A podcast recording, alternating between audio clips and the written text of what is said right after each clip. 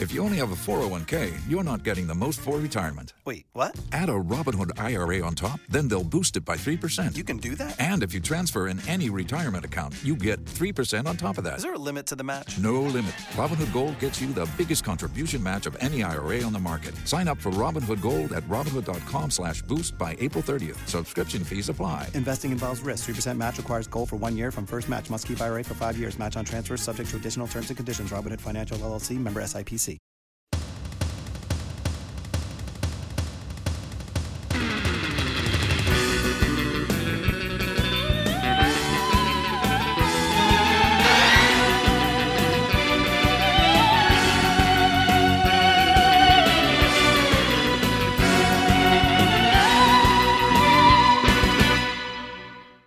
Benvenuti a Ricciotto 265, Ricciotto il cinema dalla parte giusta, io sono Matteo Scandolin, davanti a me c'è Aldo Fresia, accanto a noi rimane Claudio Serena e, sorpresa delle sorprese, non è una di quelle puntate in cui, in cui il co-conduttore non ha visto il film di cui, si tra- di cui si parla, perché anche l'ospite non l'ha visto. Infatti la stiamo registrando immediatamente dopo aver registrato la puntata di Mazinga Z, Infinity.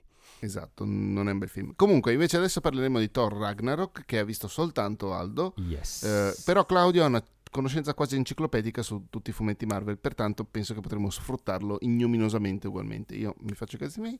Vi ricordo che potete ascoltarci su QWERTY.it, cioè QWERTY con la U e con la Y, eh, dove trovate tutte le informazioni necessarie a diventare soci del più grande network di podcast italiani. Bastano veramente pochi euro al mese e potete ascoltare tutto quello che volete. Potete ascoltare tutto quello che volete anche senza diventare soci. Eh, in quel caso vi pregheremmo comunque allora di diffondere quello che facciamo, no? di, di- di- farlo ascoltare a più persone, di eh, lasciarci dei commenti su iTunes, su Spreaker, su Facebook, su Twitter, insomma fate quello che dovete fare, se non, cioè, non è impor- i soldi sono importanti, è vero, ma l'affetto che ci potete dare è, è quasi, quasi più importante e per riassumere vorrei far dire a Claudio la sua catchphrase. Dateci i vostri soldi, bastardi. Ecco. Aldo, vai. Allora, Thor Ragnarok è il diciassettesimo film dell'universo cinematografico Marvel ed è il ponte finale ormai verso Avengers Infinity War che il 4 maggio del 2018 riunirà tutti i supereroi visti in azione fino adesso per farsi picchiare durissimo da Thanos, l'enorme alieno blu che è da un po' che aspetta di venire a far danni sulla Terra, ormai ci siamo quasi. A differenza di quanto accaduto con il precedente film dell'universo cinematografico Marvel che è Spider-Man Homecoming, il quale era legato non troppo strettamente a tutto quello che era già accaduto, nel caso di Thor Ragnarok gli spettatori bisogna che abbiano ben chiaro che cosa è successo finora, altrimenti il rischio è che si, si perdano facilissimamente. In generale questo film ha messo d'accordo il pubblico e la critica che sono piuttosto soddifa- soddisfatti di quello che hanno visto. La mia posizione è riassumibile nella frase Thor sei bravo e fai ridere ma col cavolo che ti invito alla mia festa e adesso cercherò di spiegare perché. Prima però trama. Noi avevamo già capito che il buon Thor eh, aveva un problema col fratello Loki che è sostanzialmente geloso, ingannatore, inaffidabile e che ne ha più ne ha più ne metta. Salta fuori però che Thor ha una sorella che fa sembrare Loki una educanda, si chiama Hela, dea della guerra, ed è stata imprigionata da Odino quando era stato chiaro che la sete di distruzione della ragazza non poteva essere Quindi placata. passa come idea della guerra. Sì, Va bene. viene chiamata dea della guerra costantemente. ne parliamo dopo. Ne parliamo dopo. Ora, siccome Odino si sa è stato pensionato da Loki, ecco che Ela riesce a tornare a farsi viva, pronta Ecco a far che danno. ella riesce a tornare. Ella, ella.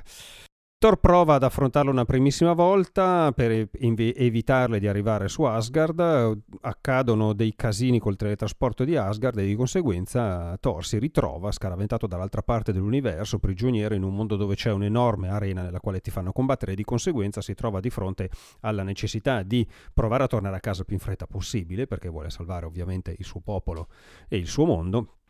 Per farlo, una delle cose, una delle strade possibili, intanto è rimanere vivo nei combattimenti che ci sono all'interno dell'arena. Problema, ce l'ha già detto il trailer, per cui non è per niente uno spoiler, a combattere nell'arena c'è Hulk.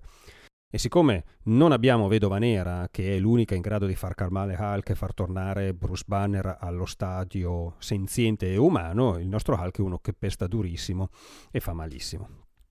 Ora, eh, chiaramente il titolo eh, Ragnarok chiama in causa direttamente uno degli eventi cardini della mitologia norrena, e cioè l'inevitabile distruzione dell'universo e dell'umanità accompagnata dalla morte degli dei, dopo la quale distruzione di tutto sorgerà una nuova generazione di divinità che prende il posto di quelle vecchie e così il ciclo del mondo ricomincia da capo.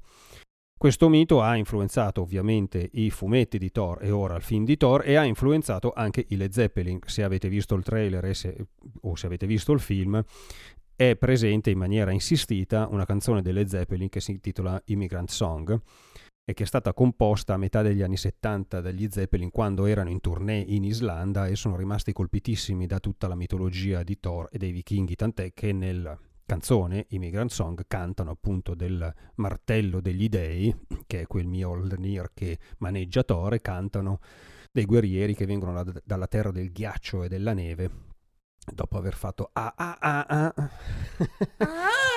quello lì. Ora, per questa ragione, naturalmente, il brano delle Zeppelin entra prepotentemente nella colonna sonora di Thor Ragnarok e viene ripreso almeno, se non ricordo male, tre volte nel corso del film. La brutta notizia è che secondo me viene assolutamente sprecato.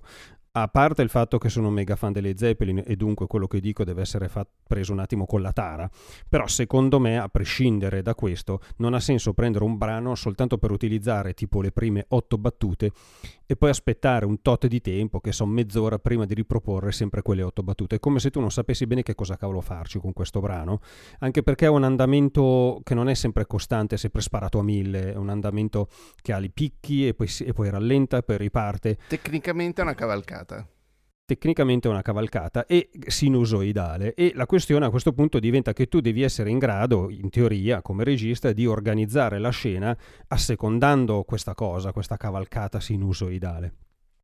Niente, questa roba non si fa perché eh, si preferisce tenere soltanto le premisse battute, ma così facendo secondo me si spreca la potenzialità del pezzo e si sceglie la via più semplice e più scontata. Detto questa roba, che comunque già inizia a dire molto del mio giudizio complessivo sul film, bisogna sottolineare questo, e cioè l'influenza assolutamente nettissima che su Thor Ragnarok ha i Guardiani della Galassia. Sin dall'inizio l'universo cinematografico Marvel era riuscito a trovare un efficace equilibrio fra la serietà delle cose raccontate, l'azione sfrenata e un tono scherzoso che era sempre capace di sdrammatizzare il tutto.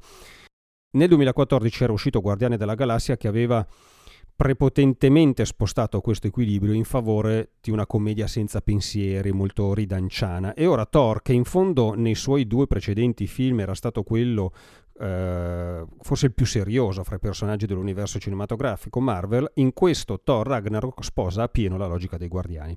Il risultato è che il film è obiettivamente, perché non si può dire che non lo sia, un film fresco, un film veloce, anche divertente il regista neozelandese che si chiama Taika Waititi porta a casa la pellicola senza infamia, senza lode, facendo tesoro dell'esperienza pregressa che in particolare riguarda due film, una commedia horror che si intitola What We Do in the Shadows e un'avventura agrodolce che si intitola Hunt for the Wilder People. Il regista fa il suo, gli attori storici fanno il loro, ormai sanno come muoversi in quei panni, si fanno quasi tutti rubare la scena dalle new entry del, di Thor Ragnarok eh, forti che sono Jeff Goldblum che interpreta il dittatore del pianeta sul quale Thor è costretto a combattere come gladiatore e Kate Blanchett che interpreta Hela, la sorella di Thor, e che pare abbia accettato la parte perché i figli sono grandi fan dei supereroi e lei ha voluto compiacerli. Però Aldo, uh, Kate Blanchett può mangiare la parte, cioè può rubare no, la scena a chiunque. Kate Blanchett può rubare la scena a chiunque, naturalmente. Non credo che faremo una puntata su Manifesto, però tu l'hai visto. Manifesto e... lo metteremo nella puntata dedicata a The Square. Ah, ok. Perché si parla d'arte e di senso okay, dell'arte okay, in entrambi. Però sì, manifesto, lei è un, è un manifesto appunto alla, alla recitazione. Ora, mm, è chiaro che con tutte queste cose messe assieme, il fatto di aver sposato consapevolmente la linea dei Guardiani della Galassia, il fatto di avere un cast che funziona, il fatto di avere un regista che non brilla ma non fa neanche delle stupidaggini, è ovvio che riesce a mettere insieme un film che sa intrattenere il proprio pubblico e che ha probabilmente il suo pregio maggiore nel fatto di aver accettato di essere una, caraz- una carro- carrozzonata, non so se si dice in italiano, ma insomma un, un, in, italiano. in italiano, vabbè, oh, è un disastro. Cioè si è detto io sono scemo e a questo punto faccio lo scemo sul serio e questa consapevolezza eh, ha remato a favore della riuscita della pellicola. Ciò che secondo me però eh, nel film non, non quadra e che non me lo fa piacere è questa cosa qua. Mi pare che Thor Ragnarok sia la incarnazione cinematografica del compagno di classe delle medie o del liceo, quello che è inconsistente e inaffidabile, però è simpatico e ha la battuta pronta e di conseguenza non farà mai lo sforzo per non essere inconsistente e per non essere inaffidabile, tanto sa che all'ultimo momento con la battutina pronta riuscirà a cavarsela. Thor per molti versi è questa cosa qua. Prendiamo ad esempio la prima scena del, del film. Noi troviamo Thor che è incatenato, ancora non si è manifestata Hela, è una sorta di grande raccordo con quello che accadeva prima. Thor è incatenato, la catena che lo tiene legato è appesa a un soffitto e lui dunque penzola e siccome ovviamente non c'è un secondo punto d'attacco, dondola e ruota su se stesso. In questa situazione Thor si trova al cospetto del del fuo- demone del fuoco Surtur. E a questo punto la sceneggiatura... No.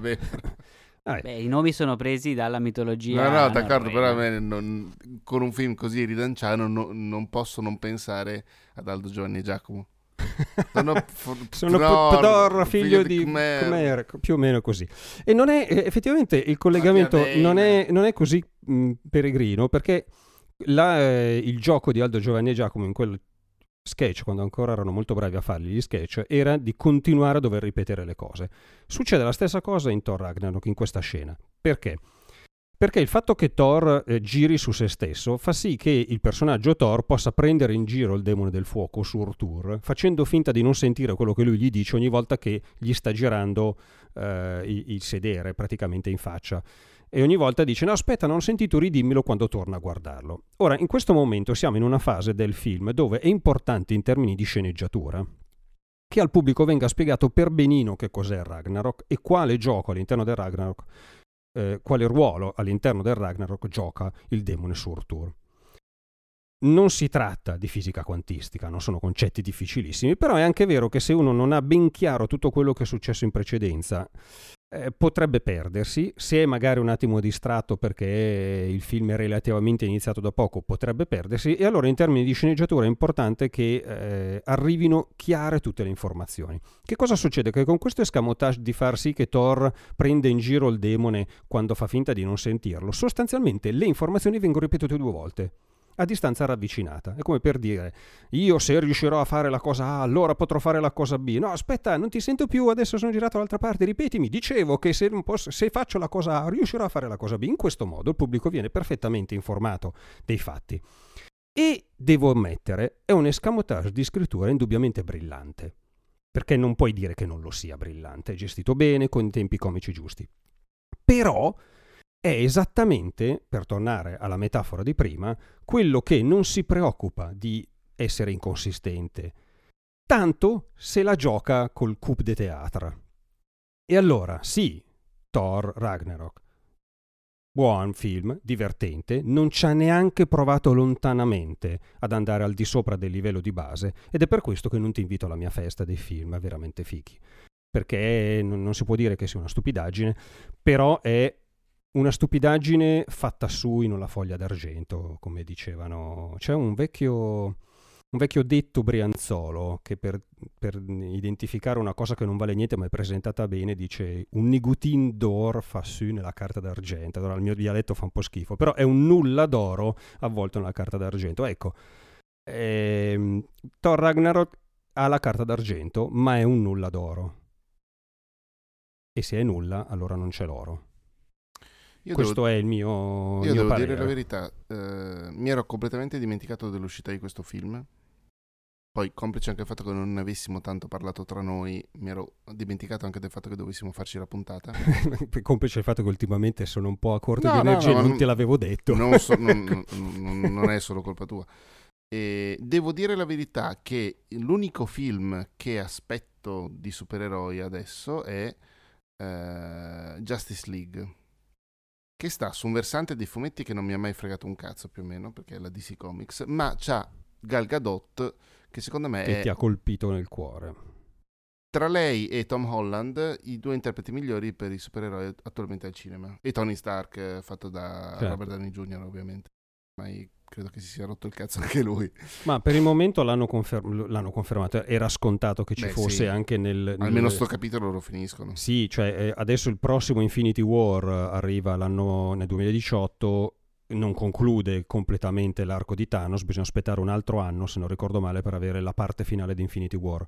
Robert Downey Jr. è ancora lì in quel momento, poi da quel momento E in ci sta. avanti probabilmente ri- ci sarà un resetto, ci sarà qualche cosa. Ma forse anche. Cumberbatch come Strange, tutto sommato ci sta, ci sta molto molto bene. L'altro film che mi incuriosisce è La Pantera Nera, perché voglio vedere... Che è quello che ci separa da Thanos Esatto. ancora. È, è un Ehm, altro pezzo di universo. Ho visto I Guardiani della Galassia 2 su Mm. Netflix, innocuo, completamente innocuo. È Com- più o come meno come Thor. l'avete detto voi in puntata, cioè lo guardi e poi dici vabbè. È un po' come Ok. Thor Ragnarok. Anzi, ci assomiglia anche per questa cosa. Mi ricordo che nella, nella puntata di Guardiani della Galassia 2 con eh, il- nostro Andrea, ospite Ripamo- Carlo, Andrea Carlo Ripamonti Andrea Carlo e il Ripamonti. buon Claudio Serena che è qui. Sì, che qui si diceva che c'era questa virata un po' comicità per bambini, escatologica, dove si fanno le, le battute sulla cacca. In Thor Ragnarok ci sono le battute sull'ano, cioè siamo a quel livello lì. Anzi, un grande, gigantesco ano all'interno del quale bisogna passare per liberarsi, dal- per uscire dal pianeta dei gladiatori. Cioè, Molto bene. boh, bene, però, cioè, signori, siamo veramente allo stato Bene, ma brado. non benissimo, No. come si Eh dice. no, E come dicevo un paio di puntate fa, eh, avendo ricevuto attraverso iTunes il preordine, che poi io sono matto, no Claudio? Io preordino delle cose digitali come se finissero. Comunque, esatto. ehm, avendo ricevuto Spider-Man Homecoming, che non ho ancora rivisto, però tenendo quello come mia stella polare, polare per i film eh, di supereroi oggi, Mm. eh, perché è stato capace di unire la- le cose molto leggeri a anche un coming of age, come dicono gli anglosassoni, notevole. certo. Che due coglioni tutto il resto fatto così. Eh Perché sì. almeno The Winter Soldier di Capitan America aveva dentro qualcosa, eh, al di là dei riferimenti alla guerra fredda, però era gestito molto molto bene. Vero. Tutto sommato anche Civil War, a parte il colpo di scena finale che Mm. spiega il perché hanno fatto Sì. tutta quella menata, rimango convinto che vedere due amici che si picchiano mh, emotivamente è d'impatto. Poi però sembra Ehm, che, che- che stiano, che stiano veramente giocando di riserva. Ma sì, secondo me non è tanto che stanno giocando di riserva, è che hanno mh, pianificato e poi il successo ha dato loro ragione un sovraccarico. A- avevano, secondo me a un certo punto, beh, questa è pure ipotesi naturalmente, ma secondo me a un certo punto avevano di fronte questa opzione. Allora, signori, facciamo che, facciamo, che fanno su- successo i nostri film, ne possiamo fare 5 fichissimi o possiamo farne 10 di cui ce n'è 5 fichi e gli altri 5 un po' di passaggio, mettiamo così. Accettiamo questo rischio, è un dato di fatto, ne siamo consapevoli, però guadagneremo molto di più. Secondo me hanno fatto questa cosa perché alcuni, alcune delle macro linee narrative di questo grande disegno dei supereroi contro Thanos, che è quella roba lì, sono veramente tirate avanti un po' col, con l'accetta, insomma, non, non c'è la cura, ecco, che ti aspetti, anche perché se ci metti cura si apre un filone completamente differente. Perché è ovvio che, cioè, in fondo Thor, la cosa incredibile è che noi ci sganasciamo come dei matti, ma assistiamo a Ragnarok. Cioè, un evento che ha una portata gigantesca sulle strutture narrative di questo universo, che ha una drammaticità enorme. Ma sì, ma chi sei? Yeah! ah, ah, ah, ah, ah. Passiamo dall'ano. Sì, vabbè. Boh, è chiaro che se avessero dato un altro peso a questa cosa, probabilmente avrebbero spostato gli equilibri. Perché emotivamente e drammaticamente questa storia rischia di essere più grossa rispetto ad altri turbamenti, anche dignitosissimi, eh, voglio dire, i problemi di Peter Parker che scalpita per avere un ruolo nel mondo o i problemi di un Tony Stark che è spaventato dalla sua potenziale impossibilità di difendere l'amata scompaiono di fronte alla fine di un mondo. cioè, per cui non lo so, secondo me è stato un calcolo, perché questi non sono dei cialtroni, sanno, sanno fare il loro mestiere. È stato un calcolo ben eh, congegnato che però ci consegna un buon 50% delle pellicole dell'universo cinematografico Marvel che sono assolutamente dimenticabili. Sono un raccordo più o meno riuscito, più o meno divertente fra i grossi macro film, quelli che si incaricano davvero di dare il tono generale alla cosa. Questo è un po' come il bridge, non so come dire, non il gioco di carte, ma il, il Ah, ok. Nella Beh, musica. le- nella musica, cioè Minchia. passi, cioè hai le strofe, hai il ritornello e a un certo punto c'è una roba che se la fai bene è anche carina, che è il bridge appunto, però non è il centro vero della, Tom della Pe- eh, canzone, invece, per non so come dire. Tom No. Petty faceva dei bridge che diventavano poi un secondo centro alternativo. Eh, ho visto che il budget del film era 180 milioni solo nel- in questi giorni, perché in America esce dopodomani. Eh, solo in questi giorni che è uscito tipo in un po' di, di- di- di- paesi ha fatto 108 milioni. Vabbè, ma questi, queste ormai Solo- sono, sono macchine che non possono fallire. Cioè, questo franchise dimostra, credo che nel complesso abbiano guadagnato serenamente... Qualche miliardo. Mm, Sì, più di qualche, siamo sopra i 10 miliardi. È una macchina per far quattrini, questa cosa è innegabile. E non credo, francamente, non credo che possa fallire, anche di fronte al peggior film possibile dell'universo cinematografico Marvel. Comunque, ormai di default ci sarebbe talmente tanta gente che va a vederlo che sarebbe un successo lo stesso. Io avevo delle osservazioni barra Mm. domande su, su Thor Ragnarok Vai. che ricordiamo non ho visto, eh, ho intenzione di vederlo, però prima di andarci mi sono posto delle, delle domande. Eh, innanzitutto, vabbè, una è mia personale eh, su Hela che eh, due cose hai detto, due cose mi hanno fatto rizzare i capelli in testa. Uno, la dea della guerra non lo è mai stata, mai lo sarà. Punto. E due, non è la sorella di Thor. È diventata la sorella di Thor. Sì, è diventata sorella di, Thor- di Thor e di Loki, la cui esistenza viene nascosta da Odino, tra l'altro altro elemento drammaticamente, drammaturgicamente potente sulla carta.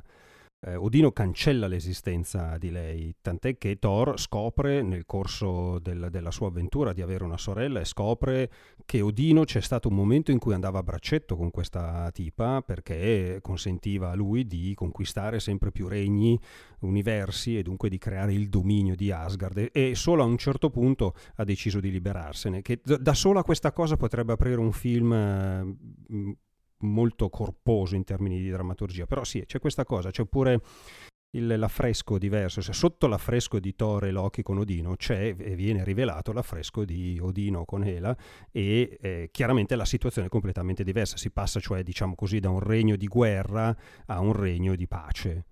Per chi non sapesse chi è Ela, invece, è la dea dei morti che eh, si, occupa, si occupa d- che i morti rimangano morti e ha il suo eh, un intero mondo a sua disposizione dove fare questa cosa. Perché è la figlia di Loki, non la sorella di Thor, è la figlia di Loki. e dato che era troppo potente, eh, Odino si mette d'accordo con lei e le dice: Guarda, basta che non rompi il cazzo, noi ti diamo un mondo, fai quello che vuoi, però quello rimani vuoi, lì. Non puoi più esatto. uscire, però lì fai quello che vuoi. E lei dice: Ah, va bene. Mi piace Poi nei fumetti la storia è un po' più complicata di così, però rimaneva quello. E quindi, già che sia passata a essere la dea della guerra, sorella di Thor, un po' mi fa storcere il naso. La seconda cosa che ehm, mi fa un po' storcere il naso è l'uso che hanno fatto ehm, di Hulk in questo film. Innanzitutto perché se mi vuoi raccontare Thor Ragnarok, quindi il Ragnarok, Hulk non ci azzecca niente. Seconda cosa perché l'Hulk che hanno messo in scena è quello di Planet Hulk, esatto. Che era una saga che io speravo di vedere in film fatta seriamente e fatta bene. Fatta seriamente però voleva dire non mm, una pagliacciata che poi fa ridere, perché Planet Hulk è una, di quelle, le- una delle pochissime saghe, secondo me, di Hulk che abbia veramente senso leggere, perché eh, dopo anni di soprusi da parte dei Vendicatori che prima lo chiudono in un eh, coso per farlo piombare tipo bomba atomica sulle città e distruggere tutto così loro non devono fare niente, poi comunque lo trattano sempre male, eh, Mm. tutti lo vedono con disprezzo, eh, sei quello più... Eh, lui viene scagliato nello spazio sperando di liberarsi di lui per sempre, atterra su un mondo, diventa eh, un gladiatore in quel mondo dove sono tutti molto forti come lui, crea un esercito, torna sulla Terra e fa il culo a tutti. Che è una cosa un pochino diversa da... È un amico del lavoro! E Capisci? sostanza- sì, non solo è l'amico del lavoro, è quello che poi ti porti ad Asgard, ovviamente, per avere un po' di carne da cannone vera da utilizzare, perché Ela ehm, cavalca, mm, come si chiama l'enorme lupo? Fenrir. Esatto. E, e, Sarebbe dun- Fenris, ma nei fumetti poi è Fenris. e- e a un certo punto bisogna che qualcuno affronti l'enorme lupo, ci pensa Hulk. Chiaramente. E invece che Thor Perché come no? dovrebbe essere. Ma ehm, oltre ad aver trattato male Planet Hulk, che era una di quelle cose che speravo di vedere fatte bene, e ho capito che non vedremo mai più dei film di Hulk perché Hulk è un personaggio un po' così, e l'unica cosa che potevano fare interessante l'hanno già buttata. Ehm, no, Ah. ci sono due elementi che però cozzano con quello che hanno detto in tutti i loro film precedenti. Mm. Prima di tutto, Hulk è indomabile, l'unica persona che lo può domare è eh, Vedova Nera, che in questo film non c'è e lui a un certo punto torna a essere Bruce Banner. Ora, Sì. non so come, perché non avendolo visto ancora non lo so, però questa cosa cozza con quello che mi hai detto nei film precedenti. E già un po' mi dà fastidio, perché l'hai voluto fare... Boh, per eh, Eh, fare la sidekick per- comica di, di Thor. Perché a un certo punto era necessario, nel senso che Hulk nella sua forma da Hulk mm, non è controllabile. Non è controllabile, però eh, ci sono state delle versioni intermedie Mm. negli anni di Hulk che non erano solo il bruto distruttore, una era addirittura Hulk grigio che era intelligente quanto Bruce Banner e però era anche Hulk, non dico di arrivare a tanto, però già che lo stai facendo mano a mano che passa il tempo più in grado di parlare e di comporre delle frasi con un senso, se mi hai detto che l'unica che è in grado di farlo tornare normale per una serie di motivi è una persona e quella persona non c'è, o trovi un altro modo, tipo lo fai evolvere, lo fai prendere coscienza di sé, Eh. entrare in contatto con il suo io, non lo so. Diciamo che, de- non ti voglio spoilerare cose, Aspetta. ma è- viene trovato un escamotage che mm, riesce a tirare i fili della questione, mettiamola in questi termini. Adesso che ha suonato puoi spoilerare. Se non ricordo male, perché il mio Perché cervello... lui è della mia scuola di filosofia Io voglio spoiler, sapere. eh. No, n- nel mio cervello poi si deve creare spazio e tolgo, ma a, a un certo punto mh, arriva una registrazione, cioè in qualche modo si accede ad una No. registrazione di Vedova Nera, per cui eh, in questa maniera, come dire... il rumore mh, delle unghie sugli specchi. Ah beh, certo, assolutamente sì. Sala sceneggiatori tutti col... E qua che ci facciamo? F4. Sì, se ricordo bene è così, ma il mio cervello sta cercando di espellere come fosse tossina la visione di questo film. Io avevo pensato a una cosa che avrei ritenuto un po' più accettabile. Loki, essendo maestro dell'illusione, si fingeva vedova nera e bene o male. Esagerato. Loki è, è molto sottoutilizzato in questo film, anche perché bisogna fare spazio a Valkyria. Sarebbe, eh, C'era necessità di mettere un altro ulteriore Eh, personaggio? certo, e se no... Perché Lady Sif Non c'è. non c'è, che immagino Valkyria prenda il suo posto. Eh, non so di cosa stai parlando. Che nel primo e nel secondo film, nel secondo non mi ricordo, nel primo sicuramente c'era la combricola di guerrieri Ah, in quel senso. asgardiani, Perché Eh, hanno sbagliato sì, a comunicare le date di, di riprese e lei ha detto eh, eh, starei facendo un'altra roba, Stai ciao. facendo un'altra- eh, sì, sostanzialmente sì, cioè quando prima che Odino eh, in qualche modo riesca a intrappolare Ela, le vengono mandate contro le Valchirie, tutte le Valchirie, Ela le uccide tutte, ad eccezione di una che sopravvive per caso, più per errore che per, eh, che per codardia sua, e di conseguenza la troviamo scornata e, e senza voglia di recuperare quel passato doloroso che sta a fare la mercenaria qualunque nel pianeta di Jeff Goldblum. E un'altra cosa, scusa, abbiamo visto che abbiamo suonato il triangolo degli spoiler. Odino? Beh, Odino muore. D'accordo, ma che, che fine aveva fatto? Ah, non ci viene detto. Ma- Sostanzialmente a un certo punto noi lo troviamo su una scogliera che comunica, parla con i due fratelli, Loki e con Thor, dice loro guardate, Ma nel secondo film... io devo andare, adesso vado, va, e se, se ne andrà via come fosse... Sono passati un sacco di anni, nessuno si ricorderà che cosa è successo nell'altro Thor, no? E- e, mm, lui è lì, e, mm, si, si dissolve come lucine luminose e appena lui si dissolve compare Ela e arriva la prima scazzottata sulla scogliera, in seguito alla quale Loki, impaurito dalla potenza devastante di questa tipa che non, non riescono ad affrontare e tra l'altro distrugge Mjolnir, eh, chiama... mm, eh, il, il guardiano del teletrasporto di Asgard per, per fuggire, così facendo però si ritrovano tutti e tre all'interno del teletrasporto e nella battaglia eh, Loki e Thor vengono scaraventati fuori da questo, diciamo, tunnel spaziale e si, ritrovano, e si ritrovano altrove, appunto. L'altra cosa che mi rimane qui come nodo alla gola ehm, rispetto a quello che ci hanno fatto vedere in precedenza è che Thor Ragnarok è un film caccerone e, e scherzoso.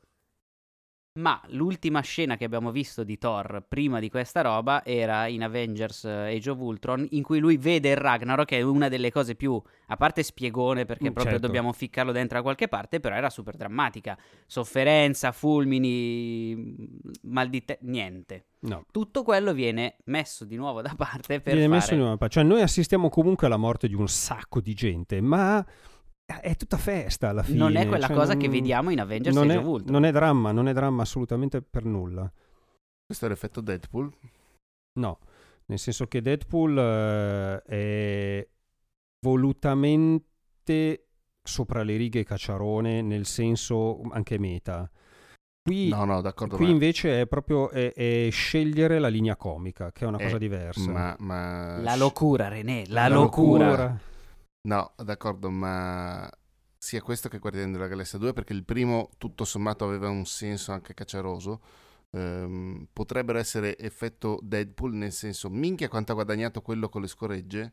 Sì, però avevano guadagnato, cioè il primo Avenger aveva, ha guadagnato più di Deadpool. Allora Ah, sì, rimani, rimani in quel solo, cioè mh, non lo so, magari sì è possibile, eh, perché comunque la versione metto il cervello in folle che venga declinata in maniera egregia oppure no è una delle chiavi possibili per fare i grandi incassi perché comunque una parte enorme del pubblico anche legittimamente ha voglia di andare in sala per rilassarsi se vuoi no? Non- passato una settimana di lavoro, di menate, di casino, arriva, che so, al sabato sera, voglio andare a vedere un film, voglio, non voglio uscire col magone, il dramma e tagliarmi le vene perché non sono in grado di risolvere il dilemma morale che è posto. E, e questo va bene, va, va da sé, è legittimo, è un- una chiave per far tanti soldi, è quella di assecondare questo tipo di desiderio.